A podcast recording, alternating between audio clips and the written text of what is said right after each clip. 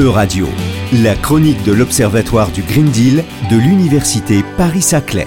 Bonjour à tous. Dans cette chronique sur le Green Deal, nous allons nous intéresser à sa facette agriculture. Je suis Tania Rachaud avec l'Observatoire du Green Deal de l'Université Paris-Saclay. Difficile de passer à côté en ce moment, les agriculteurs manifestent leur colère en bloquant certaines routes en France et en menaçant de boycotter le salon de l'agriculture qui doit débuter le 24 février. Parallèle de ces événements, le texte sur les nouvelles techniques de sélection végétale, les nouvelles techniques génomiques, euh, aussi dites NBT, eh est en cours de débat devant les instances européennes.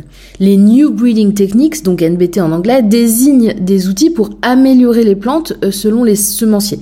Dans le détail, il s'agirait d'éditer le matériel génétique des plantes sans ajout extérieur, ce qui fait donc la différence avec euh, les OGM, généralement par une technique appelée des ciseaux moléculaires pour inhiber ou activer certains caractères innés des plantes. Réunis en décembre 2023, les ministres de l'Agriculture n'ont pas trouvé d'accord au sein du Conseil sur cet outil qui pourrait permettre de changer, peut-être d'améliorer le modèle agricole pour être plus résistant au changement climatique sans que ça signifie un abaissement ou une absence d'utilisation de pesticides. Selon l'eurodéputé Renew Jérémy De Serle, les écologistes veulent finalement faire payer le fait de ne pas avoir obtenu gain de cause sur le règlement sur la réduction des pesticides en pesant sur les négociations sur les NBT.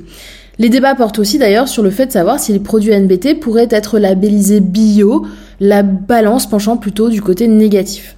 Actuellement, il y a 90 demandes d'autorisation pour ces cultures NBT, encore au stade de la recherche avec seulement quelques tests en plein champ par exemple sur du maïs en Belgique ou des pommes de terre en Suède. C'est pour accélérer la commercialisation de ces semences qu'une simplification des règles est réclamée par une partie des États membres et des eurodéputés de droite.